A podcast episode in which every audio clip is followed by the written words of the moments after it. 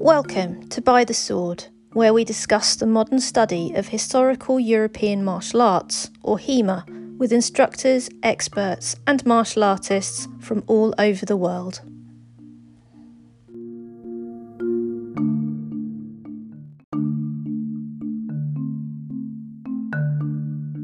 This episode, I talk to armoured combat duelist Shoshana Shellens of the USA. We discuss the realities of armoured combat and how to get into it, as well as the intersection between armoured combat and historical European martial arts. Uh, so, Shoshana Shellens, uh, USA, thank you so much for coming on the show. Um, I've been following you for a while and uh, admiring everything that you do, so it's great to have you join us and um, ask you all these questions that uh, I've been dying to ask you. Um, I thank you too so much, Fran. It's so exciting to be here because um, I've just been following you too and enjoying what you do, and the fact that we're actually getting together and doing this makes me very excited. Yay! now, uh, you uh, have a a game to get to after this, so we'll try not to take up too much of your precious time. Um, it's it's weird, you know. People who are into swords have all these kind of nerdy hobbies on the side, like um, like D and D. Amazing. Uh, who would have thought it? Um, so just to start out, it's going to be an obvious question, but how and when did you get into armored combat? I got into armored combat itself in 2017. Um, I was lucky because there was a gym that opened up uh, locally in Colorado Springs, which was kind of unheard of. Like the number of gyms, number less than the fingers on one hand in uh, the United States in general. But um, at the time, I was involved in a boffer fighting group, sort of like a sporty, larpy, um, similar to Dagorhir or Belegarth, if you've ever heard of them. And one of my friends in there, Anna, she said, Hey, there's this gym that opened up, and they're offering to teach longsword classes for free. First one, would you go with me? And I was like, Of course I'll go with you. And um, so we go, and it's Ironside Medieval Combat. And indeed, they are teaching steel longsword, and it is in the format of armored combat or, or the Buhurt duels, um, because the instructors there uh, had been participating in that sport for a while. And my first tournament was a month after my first class, uh, where I got dressed up in loaner gear and whatever they could basically strap to my body to keep me safe enough. And I was hooked. So one month in, you take part in your first competition. Yeah. One of my like follow up questions was going to be, uh, if you do Buhurt or armored combat, do people do it just for the recreational side, or is it kind of expected that you're going to uh, compete? It's whatever you want to make of it. Uh, so I do know people that, that just enjoy the practices and they do local local demos and everything, and then you can get to the level of engagement of uh, working to represent your country at the world championships. And so there is everyone on the spectrum within the context of this sport. Probably the same for HEMA, yeah? Yeah, I think I, I, I tagged you Team USA because I know that you have represented your country. Uh, is it, have done Battle of the Nations? I haven't done Battle of the Nations okay. yet, um, but I did IMCF. Battle of the Nations, unfortunately, has been cancelled ever since I qualified. oh, sugar. Oh, sorry. I, it's a different sphere. I didn't know. Um, but yeah, you, you. I know you went to Poland. Uh, I think recently and uh, took part in. Is it was that the IMCF that you did? It was not. It was the. Uh, it's it's basically the tournament that you is used for duelist selection for Poland, and so it's like a Polish national championship that's open, and so people from other countries can enter. Okay. And so that was the biggest format dueling tournaments that was accessible this year uh, due to World Championships getting canceled. Oh damn! So like, is, is that just is that down to COVID, or is that just a a, a thing that's happened, or? So the two previous years was was COVID, and yeah. this year was due to the Russian invasion. Right, of course, yeah. It's I, BOT uh, Battle of the Nations is uh, started in Russia, I take it, and that's where it's organised from, of course. Right. Um, have you like you, you said? I, I was going to ask you, have you ever done any other martial arts? So the thing, the sort of uh, gateway drug for you was the boffer fencing. How did you get into that? And have you do you continue to do that still? Um, in a in a way. So I got into it in college. Yeah. And uh, and I and I got into it in college because of the other gateway, which was D and D. And uh, and so one of my friends, I like I was just starting D and D at that time. Um, and one of uh, my friends within that group, the one who invited me to try that, was also aware of this Boffer group that had started in in the area. And they're like, well, like why don't you come with me to that? And it's like, heck, sure.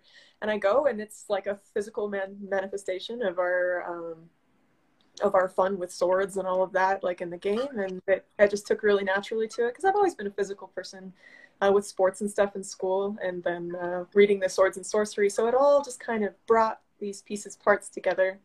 So would you say you you are a nerdy jock? Yeah, yeah, I'd probably say I'm like nerdy, nerdy. Because uh, uh, uh, I, went, I went to uh, uh, Fight Camp, which is like the biggest HEMA event in the UK, uh, last weekend, and um, it's like you know we were saying at the beginning, like we're we're all sword nerds, right? So everybody's a nerd, and um, at Fight Camp there's a kind of a tradition where everybody at the of social gathering wears their uh, club or their group's um, regalia, like if you fight 15th century uh, longsword, then you'll dress like a 15th century person in the bar, kind of thing. It's a bit, it gets a little bit kind of cosplay larpy at, at that point. And there was there was one group from Scotland who decided, and I didn't get the joke. It was like a real long playing joke. Like the the payoff was worth it. They all came in these like varsity jackets with their names on the back. And i was like what are they meant to be? And they did it from day one. And then it like each day went on and they had these these jackets on. And then i realized they did we've all come as nerds. And they all decided to come as jocks. So i was like oh. they're here representing a sports team. Yeah so yeah, yeah. like oh, that's the joke. I was like oh no now i get it. But like it's like uh, people kind of have said about HEMA and maybe even more about armored combat we are just nerds who train really hard. Like, well, actually, there's a there's a lot of people in our sport that weren't necessarily formally nerds. They are athletic jocks that that found that they took really well to sword fighting, and uh, they represent that facet of the population as well. So and yeah, and then they get exposed to the nerdery, I guess. yeah, we, it's like an intersection. All, we, yeah, we, we overlap with the swords, and then we're all exposed to the stuff that isn't necessarily related. It, it's great. and um, uh, something I was going to ask you. Um, we we touched on this when when we had our little chat beforehand because you're going to have to explain to me because I'm a complete. Um, I know know very little about armored combat, particularly in the USA. Um, I only know from like what the interviews I've had with like Knights of Wakanda and uh, Joe from uh, Swords of Cygnus, who was on here uh, uh last year. Um, but it's about I don't know what how it works. Like I was asking you earlier, uh, you know, are you expected to get into competition? I assume that that when people enter competitions, they go in as teams. But you said that you spent some time as a Ronin, so like a lone warrior, um, without a without a club, um, just representing yourself. So how did that happen, and and what's your sort of status now? Um, so it's possible to be kind of Ronin status when you're a duelist, because right. uh, so I, am primarily a duelist, and for for a time, um, when I wasn't doing um, melees and doing duels, and before the local team started, um, I would just go represent. So sometimes I'd wear the regalia of, of uh, my melee team, the She Wolves, uh, the female melee team, even when we weren't fielding as much. Um, but yeah, like people like the team thing is really big when it comes to that particular category. So we have the team fighting category, mm-hmm. and if, uh, if anyone who's watching isn't familiar, the team fighting category or melees can be as few as three versus three people, all the way up to like a well 21 versus 21, and then they experimented at a Battle of the Nations where they had 150 versus 150. Oh my god! People. um, where like nations allied and like faced each other, and often all the alls can be very large scale as well. Um, and so when you're participating in a tournament like that, uh, there's there's also Buhurt League and all of that. Um, you you do come as a team. You all wear a similar uh, colors, tabards, um, and and you're registered as a team. Um, and then often duelists will come as part of that team, even if they are just a duelist. Mm-hmm. Uh, and if duelists are just on their own, they just uh, show up. the, the cool maverick fighters that turn up. Um, and on that, on that sort of, on that vein, you have your own particular livery, your heraldry. The blue and the white is what you're associated with. I can see your shield you've got behind you. Now, how did that come about? Is that your own personal um, livery, or is that from a particular group? It is uh, for myself and it's completely made up. It's not associated with any real heritage or anything. Mm-hmm. Um, when it comes to armored combat, they have um, some loose medieval rules that you kind of have to abide by when creating heraldry. So you're not going out there with uh, My Little Pony or yeah, Pickle Rick or whatever. Uh, so for mine, um, a raven has always been important to me. Well, always, I mean, since high school, uh, I did a little spirit quest and a raven came. And um, once I learned about ravens, I found that they had a lot of interesting lessons that I could benefit from. And so I um, look up to them very much. And so I kind of wanted the raven as a buddy to bring with me into the list. and so the easiest way to do that was to paint, paint one on my shield.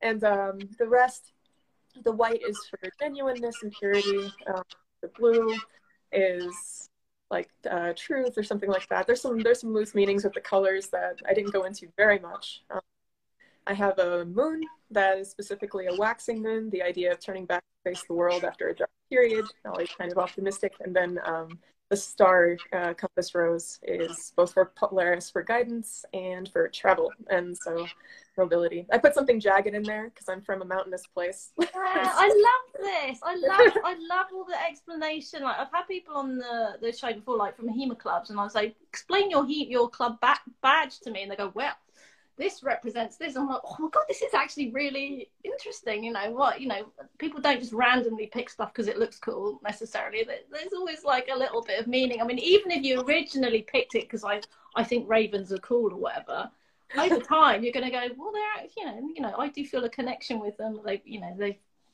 they've you know been part of my life are you one of these people who teaches them to like steal cash and stuff steal steal what they can bring you cash oh gosh I if you give them if you give them you give them gifts you can teach them to to bring back uh, dollar bills and stuff uh, yeah, ravens are so incredibly smart, and uh, they practice reciprocity super cool. I have not had the benefit of having this kind of relationship with a raven, but in- incredibly brilliant for for a critter, for a bird brain, right? Like they're probably smarter than a lot of mammals, and uh, and so playful, and um, and uh, definitely great about calling for help from their friends. That's just something that uh, a lesson that I had to learn. Interesting animal because like they've got this kind of reputation for being like a harbinger of doom or portents, whatever, but also they're very like interesting and fun and playful and uh, you know they have a lot of interaction with human beings and they're really intelligent uh, yeah they're kind of the duelist i want to be yeah so like take yourself seriously but not too seriously kind of thing yeah um so you said you did a lot of sports when you were a kid and when you were in college and stuff what kind of stuff did you do did it do you think it helped you um, because yes. I mean, one month into the sport and you're taking part in competitions, you must be preparing. Uh, the, the, the sports um, I was in definitely helped when it came for uh, discipline and dedication. I knew what it took to get good at something thanks to right. having learned lessons through school. But the sports I did didn't have much to do with sword fighting, and so no. I just can say I I um, I did the sports you do, not the sports you play, and so I did swimming and I did track and I did cross country. Um, I did play lacrosse uh, one season, and that actually lended to some field sense. Um, if anyone's familiar with lacrosse, there's definitely um, an awareness for your placement on the field when you when it comes to the team fights. But um, yeah, I was usually doing a, a, three sport year in school. I did swimming um, like all my life up until high school and I was no longer forced to do it anymore. and, uh, and then um, after that, I only dabbled a little in martial arts. I always had great admiration um, for the martial arts, but I uh, never saw myself in it. Mm-hmm. Um, and then I, I, I, went into just fitness things to stay fit. Uh, so I was in the military, um, and then I went into to CrossFit. And after a while, CrossFit uh, was like, wow, I'm, I'm exercising a whole lot to, to be good at exercising. Yeah. And then I was like, boy, I'd really like to exercise for something else. And then, and then this kind of came, and uh, and finally, CrossFit was was applying to to something that I was seriously passionate about. That's interesting you say oh wow i'm exercising to be good at exercising. Like because like for me i was very nerdy uh non-sporty at all. I always had a note to get out of doing physical activities. Like i don't get my mum to come up with some reason why i can't do it. And then when it's like you get to a point where you want to train to you want to be good at the thing so like well i better improve my physical performance uh, I actually want to train. I want to do. A, I want to do physical training to be good at the thing that I enjoy, and that's when it starts to to feed in. And I think a lot of kids um, who don't like sport could benefit from doing things like, uh, you know, boffer sparring, whatever. Because when you're doing sword fighting, you don't feel like you're doing a, uh, you know, an exercise at all because you're just enjoying it. Um, yeah could be that the the kids that traditionally don't like sports is just because they don't have access to the right ones. Exactly, you don't have access to the right ones, and it's interesting you saying, "Oh, I did the doing sports rather than the the com- the competing side of it." So you never had the competing side. Well, uh, it was the individual competition. Yeah. So you're racing against your own time. Well, yeah, you're not going yeah. against right up against that. There's not that confrontation. Did you have any issues? Now, this is something that I find a lot as an as an instructor of of uh, new fencers. I've got a new bunch of fencers uh, joining me next week.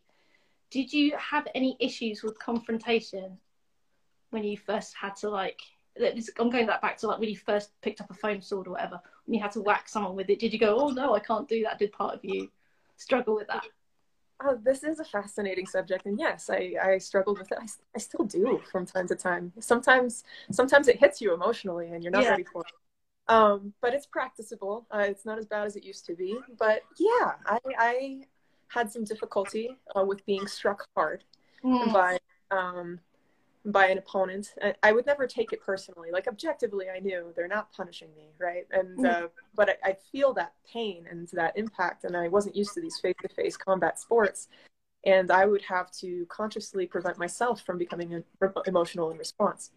And then there was the other side of it too, where you have to demonstrate um, a significant amount of force when striking another person and i didn't want them to feel punished you know subconsciously and so sometimes it was hard not not to hold back. Um, you have to learn the lesson that armor really does work in this sport and you can and are supposed to hit with uh, with full force.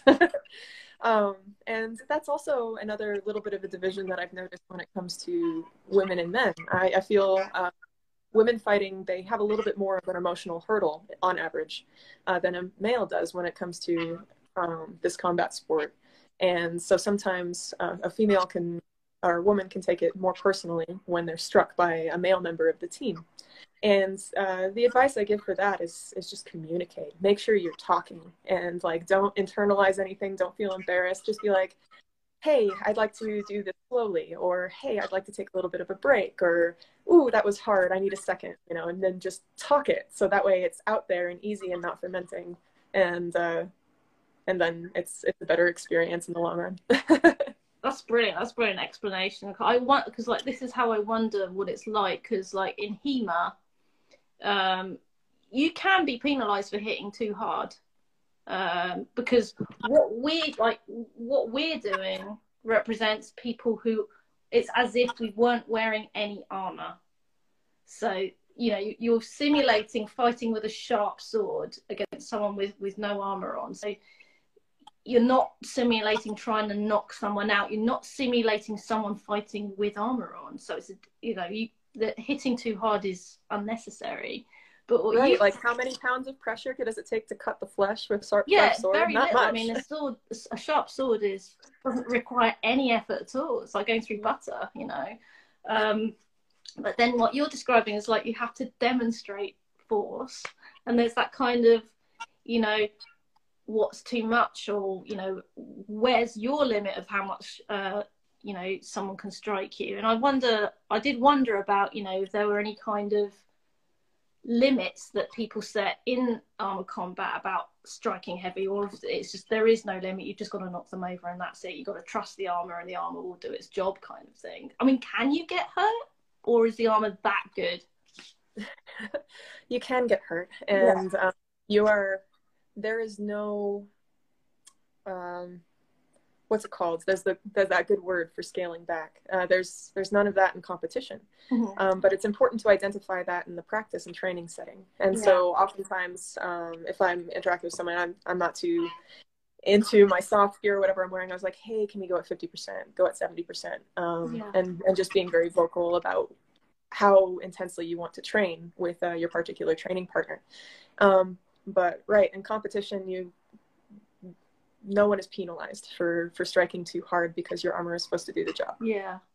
What kind i mean what kind of injuries do you get? Is it injuries from like concussion or are we talking about armor breaking or is it the armor itself? Can that cause any injuries? Or all of the above? You prob you guys probably have the term armor bites too, and Harnischbeckten, or uh, I don't know if I'm pronouncing I, that I can't afford harness and I don't. That's above so my pay grade. Um, but I would say our injuries might be analogous to football. Um, and so we're we're usually going to come out of a competition looking like we were in a paintball match. Um, Right. but it shouldn't be anything too tense. You're going to get bruising. Uh, someone's going to find a gap, perhaps, uh, whether you're in the duels or the team fighting setting. A lot of injuries you're going to get is like knee injury. You know, your typical body falls on another body, or you take a big shot like just at that right angle. Um, concussions happen, unfortunately, uh, when you're not padding your helmet correctly. Um, there's a lot of resources out there for padding your helmet correctly, which is so so important. Mm. and uh, and so there's a lot of emphasis on on maintaining and checking your gear, uh, watching your teammates, making sure their gear is good because that is what is preventing injury out in the field. I, I was thinking, like, I don't know if this this conversation is taking part place in your community, but in my community, I haven't heard anyone talking about this much uh, beyond my own little circle, but about the long term effects of head trauma. Like the American football, like you described, is is looking into this now. Like people having, you know, repeatedly being struck in the head over a career and what that does to you. Is that is there any kind of delving into that at all? Yes, I have seen some. Um, the community has taken interest in TBIs. Mhm. Oh, sorry, I think I'm hearing my own echo. Okay. maybe that is it. I don't know. uh, and actually, recently there was an online seminar. I wasn't able to make it, um, but to specifically talk about TBIs and people's experiences with them and uh, the long term effects. And so it's definitely drawn some attention, which is so good. Mhm. So what? So the like you were saying, like the padding is really important.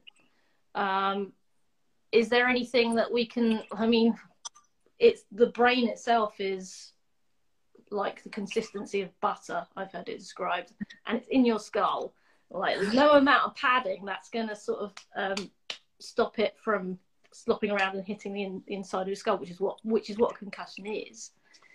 Do you think that the sport is going to be changed at some point in the future, or that the gear is going to get modified for that to allow for that?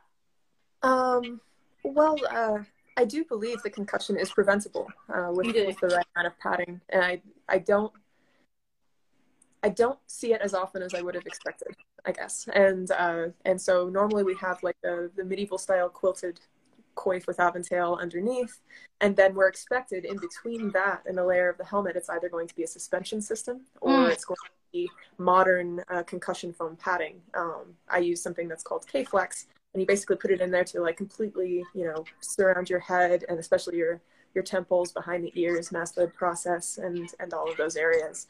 And if you've got your helmet padded properly, um, that it shouldn't happen. Knock on wood. Someone just said we got brains to spare. I was like, oh, really? but yeah, that, what you're saying about suspension system, that's quite interesting. I've seen, uh, I don't know if these exist in your sport, but I've seen like Leon Paul, the sports fencing manufacturer, created a a prototype melmet they called it so it's like a mask slash helmet. And the it is just kind of suspended inside the mask helm. And so that means that when you receive a strike to the head the force goes into the shoulders. You don't actually feel it in your head at all. Have you heard of anything like that? Uh, the only thing that i've heard like that is uh, someone who described how their sallet, salé. I've heard both. I mean, how their sallet works because it's got it's got this um, built-in um, gorget. Mm-hmm. Not going to say gorget. gorget. um, and the punches it actually kind of like it takes the impact to the front of the gorget, and so they take it on the chest, they take it on the upper back, and so I've heard a, a sallet be described as working in the way that you described this new Melmet. Melmet helmet.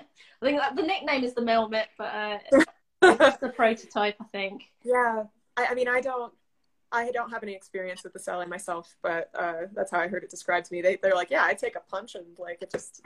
Have you ever suffered any uh, concussion yourself? Um, not from, not from armored combat, thankfully. Good. Let's have it uh, so we're yeah. just checking. I just wonder, like, how common is it? You know, like some people seem to be susceptible to them, or whether it's gear or whether it's an individual sort of predisposition. I don't know, but it's something that I'm curious about. So moving on, we are half past the hour, halfway into a more than halfway into our interview. Folks at home, if you'd like to ask Shoshana a question, please do. I can see that some of you have commented in the comments, and there is a question in the question box. So while we're here, I'm just going to see what people are saying. I can get into it uh, and read out any, if anyone said anything useful. Lots Thank you guys so much for coming. Thank you, everyone. Wow. So we've got all of the By the Sword followers, all of the uh, uh, Shosh and Shield followers here as well. So many people. HEMA has certainly helped me narrate combat better for tabletop. Well, there's an added benefit. I think yeah. it, it, kind of like once you know how to use the sword, it kind of it, it changes your perspective of D and D and how uh, damage works. Certainly. Uh, yeah, I'm, uh, I'm in a D&D game now, and I came like in media res in the middle of it, and they're like, "Can you can you play a uh, fighter character?" And I was like, "I think so." and I found that playing D&D after having been an armored combatant, I bring a whole new facet to the character. It's fantastic. That's brilliant. Can you play a fighter? I am a fighter. yeah. Uh, Chris, Chris Sheen says, My first experience was two months after I started. So that's another person like two months into armored combat taking part in competition. That's rad. Is that a friend? Yep. Yeah. uh, Flex on Artistry. I've been doing SCA for a while, so this is interesting. So that's another uh, sword adjacent community. Do you get many folks joining from SCA? Oh, yeah, definitely. Yeah. In the United States. It's a big community, so I guess it's inevitable, really. Um,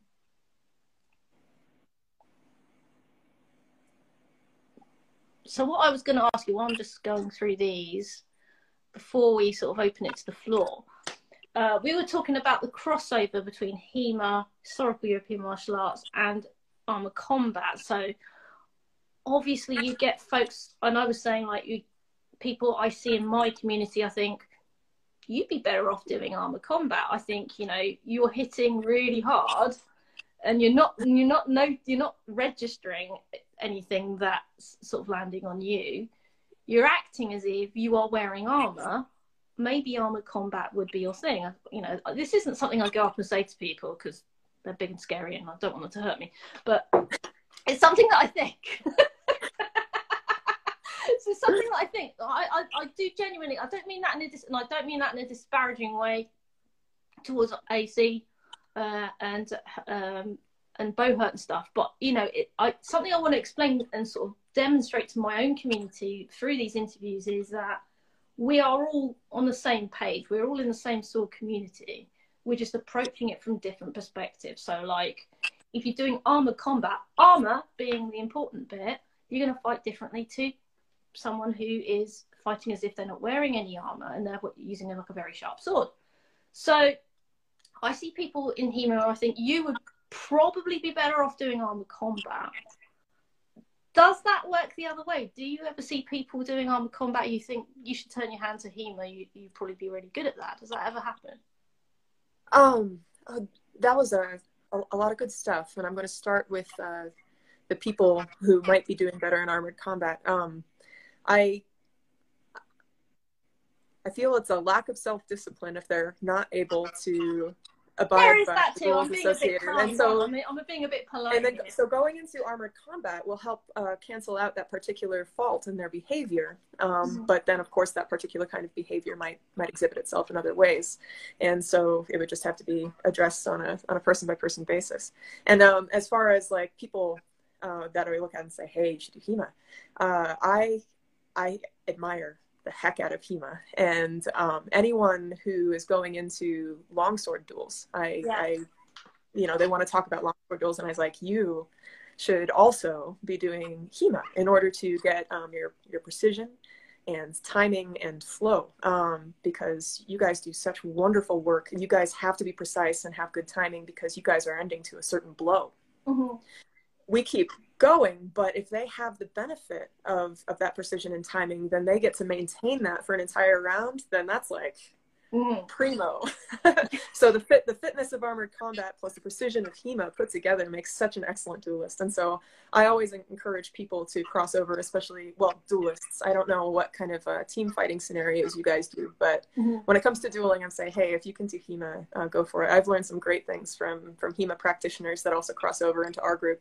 It's great. In colorado we just we're, we're all mixing we're all sharing knowledge and we're developing this beautiful universal language in medieval combat um, because there's no inhibition about crossing over if you will. And so uh, yeah i'm never shy about recommending hema. Uh, i never feel that anyone needs to do hema instead of armored combat um, because armored combat's sort of the pinnacle of like i guess violence um, when it comes to the, the medieval combat sports. And so like there's no there, there there's no like ah you need to scale it back and and do something else because you're kind of just at the extreme at that point Yeah, it's interesting because like dueling is basically like dueling is a category within armor combat, but that is all we do. Um, so yeah, it makes sense that those skills would transfer well um, to. Do you, I know you did longsword. Do people do sword and buckler dueling as well? Yeah sword and buckler is one of my favorite categories Awesome. Yeah, because there's a lot of people that uh, that do that. It's not as as popular as longsword, but it is it is a, a thing as well. Um, so let's just see. They've got a question in the question box. I'll just uh, see if I missed anything in the comments first.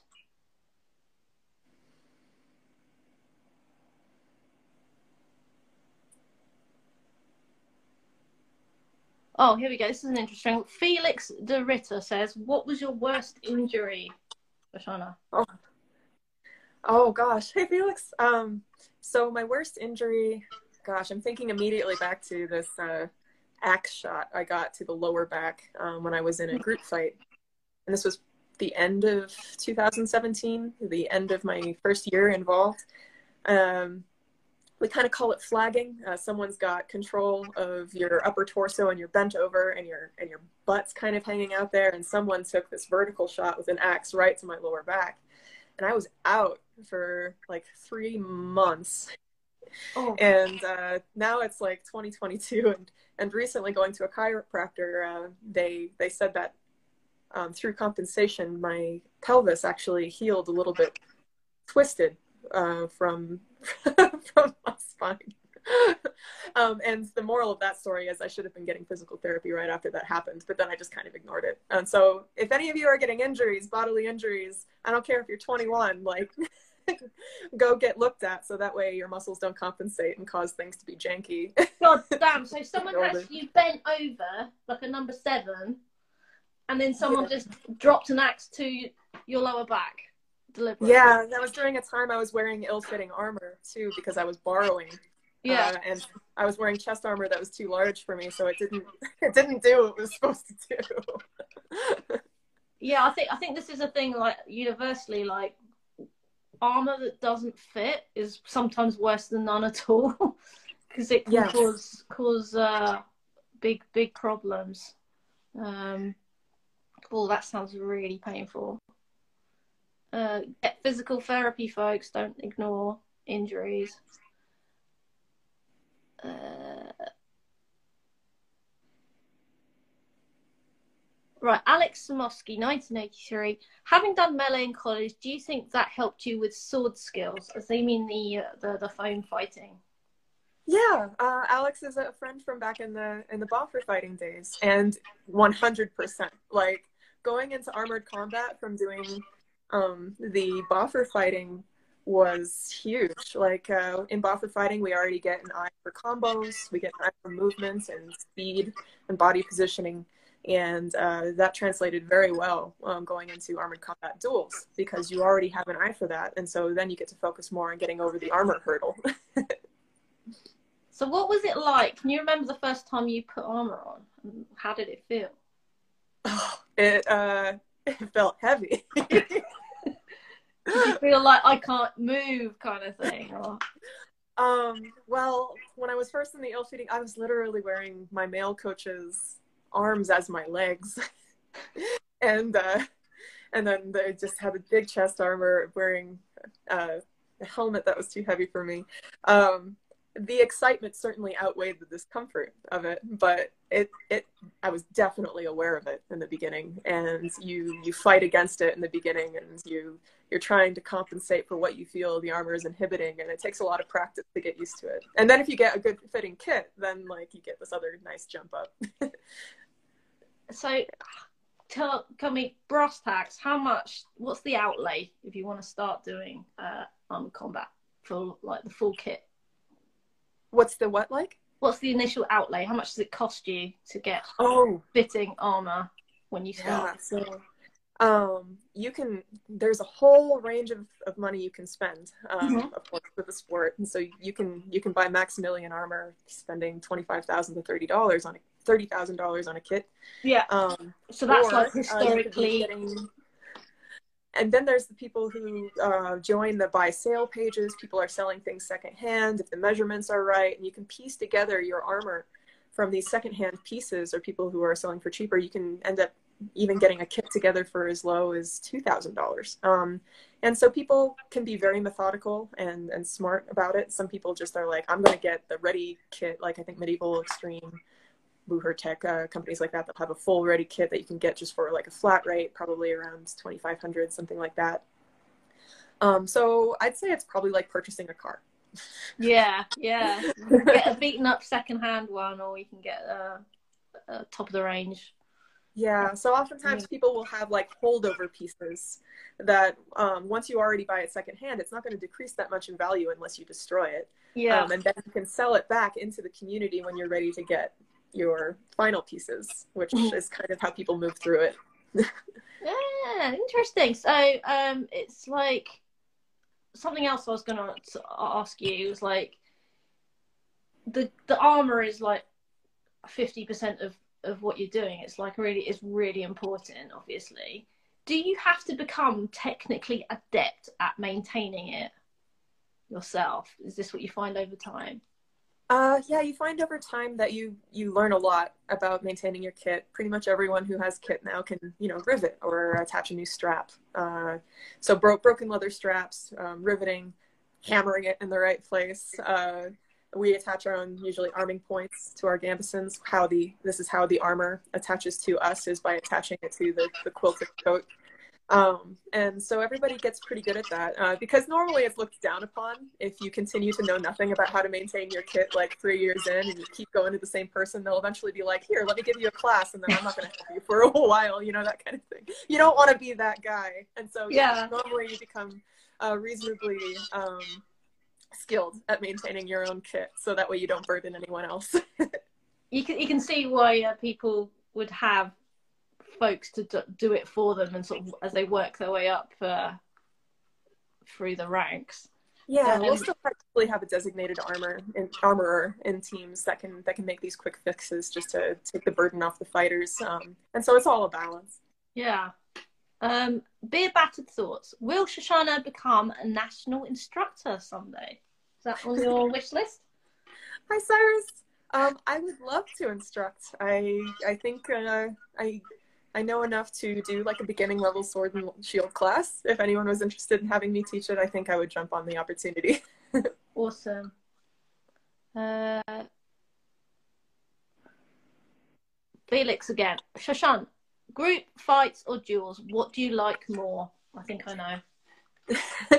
I um, am better suited to duels. I I like the mono, mono the the person to person, the one thing to focus on. Um, I'm not a great multitasker. and I feel like people who are better at multitasking are usually better at the melees because they can reprioritize. Um, you know, so and so is engaged with so and so, and this person's engaged with so and so, and they can take a look and be like, okay, he's fine, he's not. Go help him. Oh shoot, this takes priority now. That's behind me. Somebody's coming up, and like do all of this stuff. And uh, that's difficult for me. Like if you I had a really good team, a women's team when I was in, and you know they give like I kind of had one job, and I was a bit of a sheepdog, and so like if I got to look at the field as a whole, I could do a good job of putting my body in the right place to help manipulate people into proper positions in order for the rest of my team to do what they do best. Uh, but I just take more naturally to duels. You'd probably be a good team captain as well, but your your heart lies in the duel. I love I I love um, the skill associated with the duel, mm-hmm. and uh, I I love the discipline associated with the proficiency in um, an arming sword or longsword. Uh, there's certainly skill and proficiency in, in wielding a two-handed axe in the team fights. Um, it's mm-hmm. just a little bit different, and so there you're putting people down. It's a different goal, like onto the ground, and then in duels you're you're in it for points, and so you're not. Yeah. yeah, you're not going to like make them sit down. You're into it to like, oh, snap, snap, snap, snap. And it's like, could you block it or not? so the duel is a lot like um lot like boxing in a way, or like you're not going for a knockout necessarily. You're just trying to score as many land as many hits as you can in the right um, in the duels you accrue points over a timed round. And then uh, there's there's a really great compromise between the melee and the duel which is the one versus one pro fight. And that's the one that's going to be the most like a, a boxing match or mma uh, because mm-hmm. you can throw your punches and kicks and uh, do your takedown and those will count toward your score whereas it's just sword hits and disarms um, that count toward your score in the duels do you ever do fight nights? I see like there's a group called the Alicorns in uh, Nashville. Uh, they have like they have a ring, and it's like MMA, and they have uh, like nights where people can come and watch it like a spectator sport. Do you ever take part in stuff like that, or is it always so? Uh, nights like those are based around the pro fight, and I still haven't done an official pro fight yet. But um, it's definitely a category I'm really interested in, and uh, I started some boxing classes. I'd, I'd love to try to try to get into it. Awesome. We'll have to look out for that. Uh, so, and also looking out for you teaching someday. Uh, Brendan oh. McKenna says, uh, "What weapons do you favor?" Oh, I favor the arming sword. um, this is lit and so the arming sword is the sword that we use for the sword and shield duel or the sword and buckler duel. If you're in Western kit, um, you'll use a saber or uh, something like that when you're in Eastern kit. And normally these guys weigh um, minimum for HMB rules is 1.3 kilograms. Um, and then I like this one the most because it's got a balance like right there, mm-hmm. which is awesome. and so yeah, this this is this is my baby. Uh, but when it comes to melee's, I like the the two handed axe for the team fights. So do you use the arming sword with that shield you got behind you?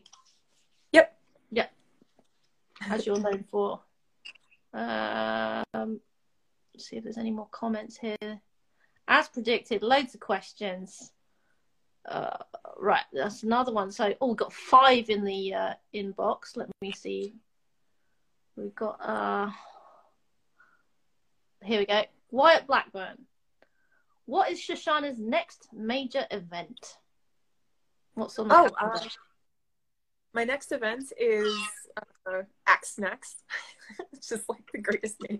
What's so it called? For, Axe Snacks. Axe next. Snacks for axes. Uh, but it's an acronym that stands Oh. for Armored Combat Sports North American Championships.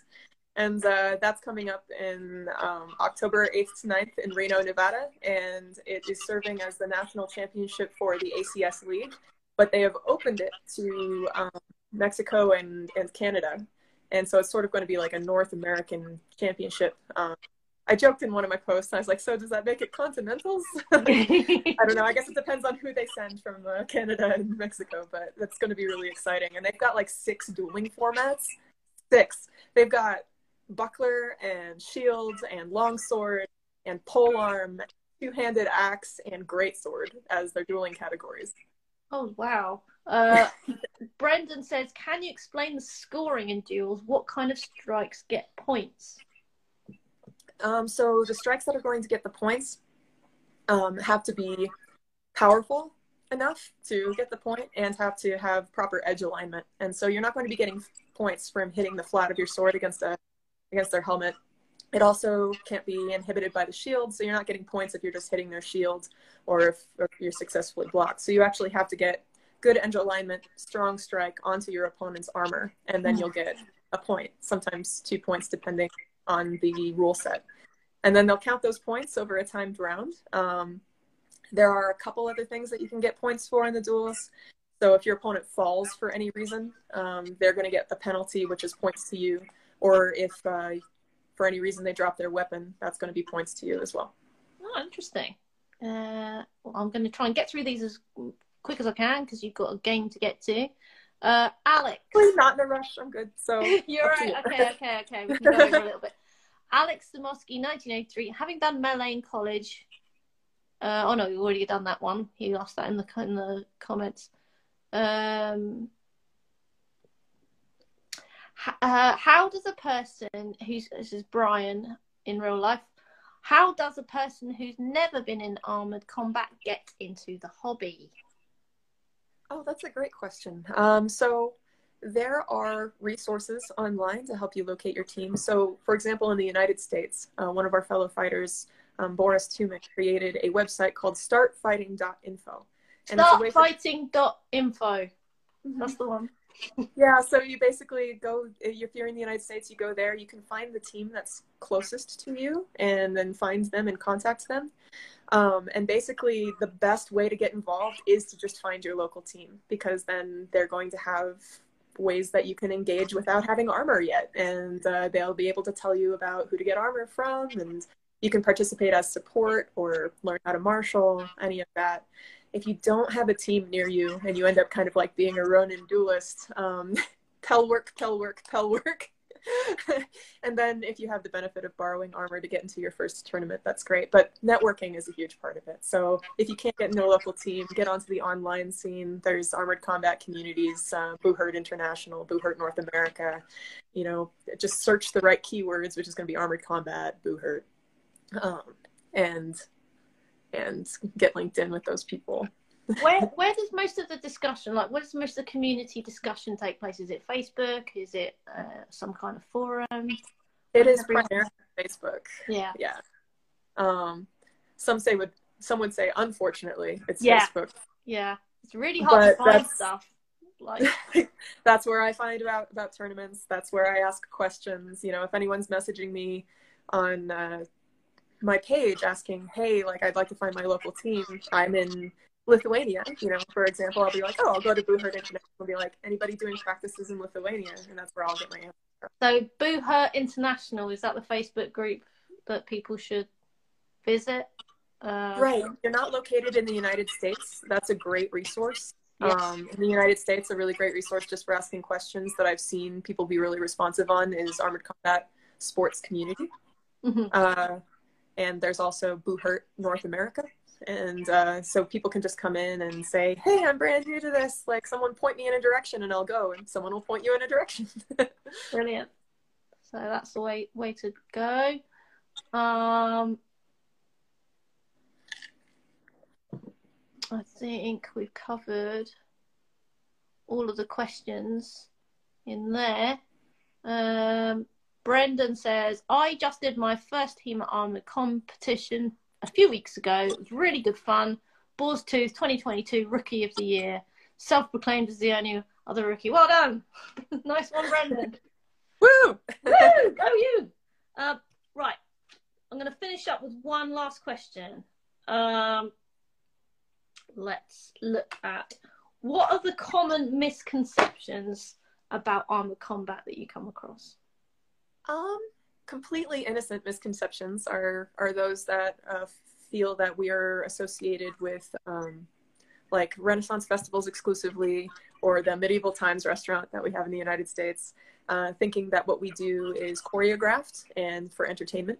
Right. And so normally the greatest misconception is just, you know, explaining to these people, oh, it's a sport. You know, we're scored. We've got judges and marshals, and uh, it's, it's got a rule set equivalently as complicated as as any other combat sport out there. I think my favourite question from the public when they see you fighting is, "Are those real swords?" Like, no, I it's mean, in your I'm not sure. imagination. we have a vested interest in having these people to compete with again in the future. So Yeah. there's certain limitations that we have. they are not. Sh- they are real, but they are not sharp. Is the oh, thing. Oh gosh, like the best questions I get, and they're like, "Well, in a real fight, wouldn't you just do this and this and this?" And I was like, so a lot of times I just have to remind people this is a sport. We're not actually trying to kill each other, and like this is why you don't bring a gun to a boxing match. Like Yeah. there are limitations for how you engage the other person person and those limitations are meant to emphasize very particular skills Yeah. and uh and so that's why like I love that. You don't bring a gun to a boxing match. See, it's Right, a like, different. yeah if i really wanted to kill a person Yeah. i would bring a gun like yeah, I, I wouldn't do it here. but we're sword fighters here doing this for points so there's a certain way we go about things exactly. Uh, oh, I, I think I'll leave that as my last question, and that just leaves me to say, Shoshana, thank you so much for coming on the show. thank you Real so much for having me this was a really fun interview thank you so much And uh, go kick ass in your D and D game. thanks Take care. bye thank you very Bye. much bye guys We hope you enjoyed this podcast. To show your appreciation, please give us a five star review on your podcast platform or support our work by becoming a patron at patreon.com forward slash swordwomen. Go to at swordwomen on Instagram to see upcoming interviews or visit bythesword.net to learn about our events or visit our Facebook page, By the Sword.